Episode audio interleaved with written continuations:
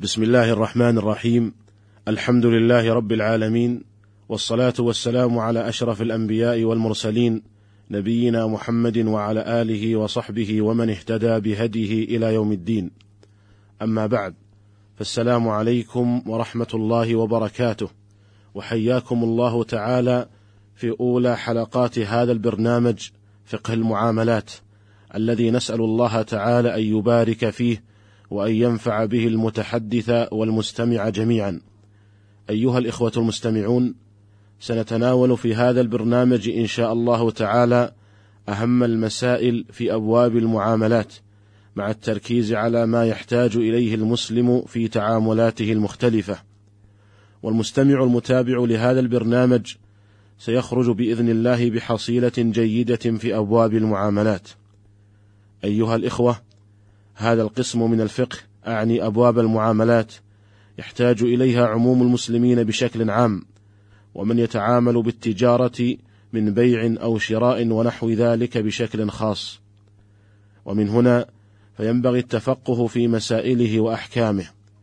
وقد روي أن عمر بن الخطاب رضي الله عنه كان يبعث إلى من يبيع في أسواق المسلمين فيسأل البائع عن مسائل الحلال والحرام فإن أجاب وإلا قيل له قم.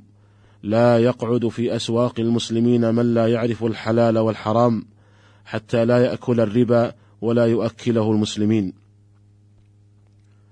أيها الإخوة إن فيما أباحه الله تعالى غنية عما حرمه الله وما أباحه الله تعالى أكثر بكثير مما حرمه والأصل في المعاملات الحل والإباحة وإن المتفقه في مسائل المعاملات يستطيع الوصول إلى غرضه في كثير من الأحيان مع تجنب الوقوع في المحظور.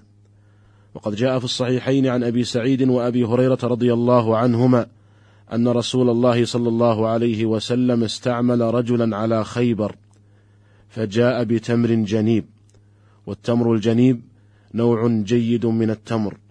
فقال رسول الله صلى الله عليه وسلم أكل تمر خيبر هكذا؟ قال لا يا رسول الله إنا نبيع الصاع من هذا بالصاعين من الجمع والجمع نوع من التمر الرديء. فقال رسول الله صلى الله عليه وسلم لا تفعل بع الجمع بالدراهم ثم ابتع بالدراهم جنيبا. وفي رواية لمسلم أن رسول الله صلى الله عليه وسلم قال أوه عين الربا. ففي هذه القصة بين النبي صلى الله عليه وسلم أن بيع التمر الرديء بالتمر الجيد مع التفاضل ربا بل سماه عين الربا. ثم أرشد صلى الله عليه وسلم إلى المخرج الصحيح من ذلك وهو مخرج سهل وميسور ويتجنب به المسلم الوقوع في عين الربا. وهو أن يبيع التمر الرديء بالدراهم ثم يشتري بالدراهم تمرا جيدا. وبذلك يستطيع هذا الرجل الوصول إلى غرضه وهو الحصول على التمر الجيد في مقابل التمر الرديء مع تجنب الوقوع في الربا. وهذا من ثمرة الفقه في هذا الباب. أيها الإخوة المستمعون وكما أنه مطلوب من المسلم التفقه في مسائل الحلال والحرام فمطلوب منه كذلك الصدق والبيان والوضوح في تعاملاته مع الآخرين. فإن ذلك من أسباب حلول البركة فيها. كما أن الكذب والغش والكتمان من أسباب محق البركة.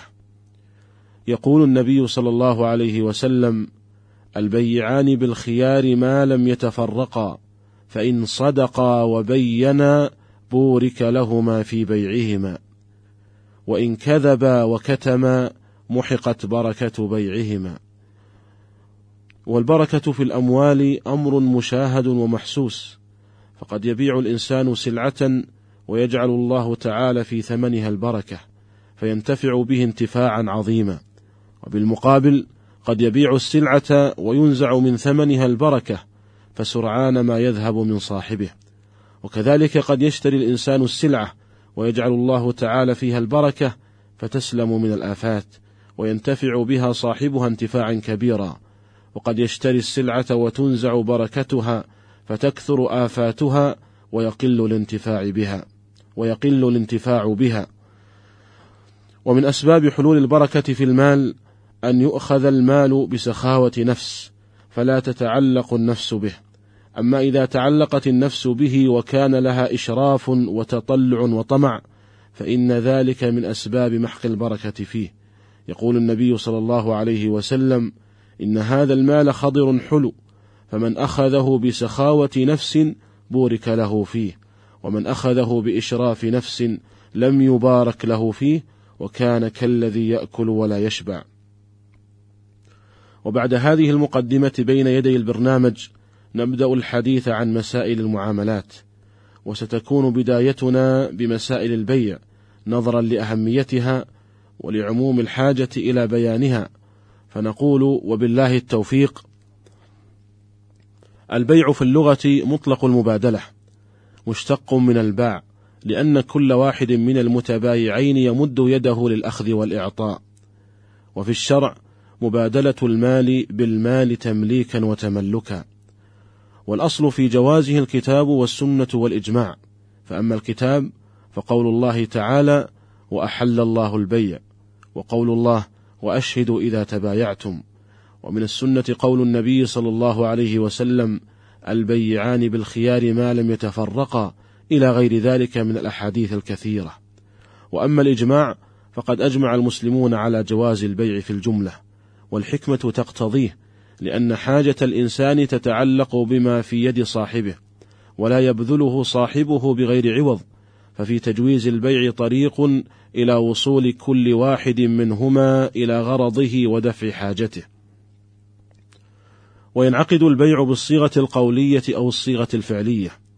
والصيغة القولية تتكون من الإيجاب وهو اللفظ الصادر من البائع كأن يقول بعت والقبول وهو اللفظ الصادر من المشتري كأن يقول اشتريت.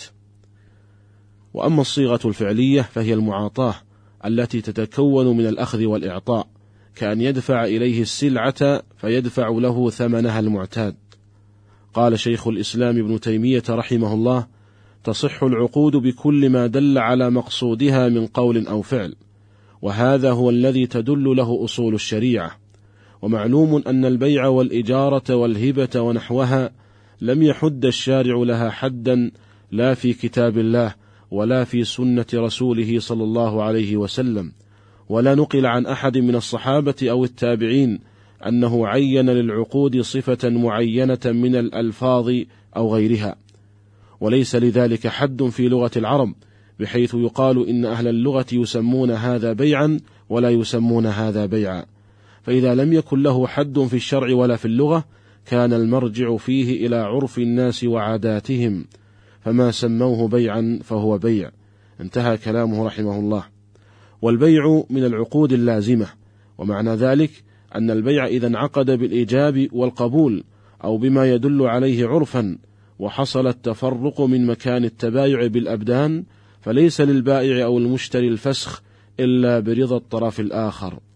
والعقود منها ما هو لازم كالبيع فليس لأحدهما الفسخ إلا برضا الطرف الآخر ومنها ما هو جائز كالوكالة. فلكل من الوكيل والموكل فسخ الوكالة متى ما شاء ولو بغير رضا الطرف الآخر. ومنها ما هو جائز من وجه لازم من وجه آخر كالرهن فإنه لازم من جهة من عليه الحق وهو الراهن وجائز من جهة من له الحق وهو المرتهن. أيها الإخوة ويشترط لصحة البيع شروط. نذكر منها ما يسمح به وقت هذه الحلقة ونستكمل الكلام عن بقية الشروط في حلقة قادمة إن شاء الله. الشرط الأول التراضي من المتعاقدين، لقول الله تعالى: يا أيها الذين آمنوا لا تأكلوا أموالكم بينكم بالباطل إلا أن تكون تجارة عن تراض منكم، أي إلا أن تكون تجارة صادرة عن تراض منكم. ويدل لهذا الشرط من السنة حديث أبي سعيد الرضي حديث أبي سعيد الخدري رضي الله عنه أن النبي صلى الله عليه وسلم قال إنما البيع عن تراض. أخرجه ابن ماجه في سننه وقال البوصير إسناده صحيح ورجاله ثقات. وبناء على هذا الشرط لا يصح البيع مع الإكراه. هذا إذا كان الإكراه بغير حق. أما إذا كان الإكراه بحق صح البيع كأن يكرهه القاضي على بيع ماله لوفاء دينه فهذا إكراه بحق فيصح. مثال ذلك رجل رهن سيارته في دين عليه وحل الدين فطالب الدائن بدينه ولكن الراهن الذي عليه الدين أبى. ففي هذه الحال يجبر الراهن على بيع سيارته لأجل أن يستوفي الدائن حقه. الشرط الثاني أن يكون العاقد وهو البائع والمشتري جائز التصرف أي حرا مكلفا رشيدا. وبناء على ذلك لا يصح البيع من غير العاقل كالمجنون والطفل ونحوهما لأنه قول يعتبر له الرضا فلم يصح من غير عاقل. وأما الرقيق فلا يصح تصرفه إلا بإذن سيده. وأما الصبي وأما الصبي المميز والسفيه فيصح تصرفهما بإذن وليهما. ويدل لذلك قول الله تعالى وابتلوا اليتامى حتى إذا بلغوا النكاح فإن آنستم منهم رشدا فادفعوا إليهم أموالهم والمعنى اختبروهم لتعلموا رشدهم وإنما يتحقق ذلك الاختبار بتفويض البيع والشراء إليهم ليعلم من خلاله رشدهم. فدل ذلك على صحة تصرف الصبي بإذن وليه ومثله السفيه المحجور عليه يصح تصرفه بإذن وليه.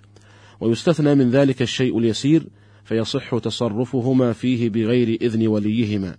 ويدل لذلك ما روي أن أبا الدرداء رضي الله عنه اشترى من صبي عصفورا فأرسله.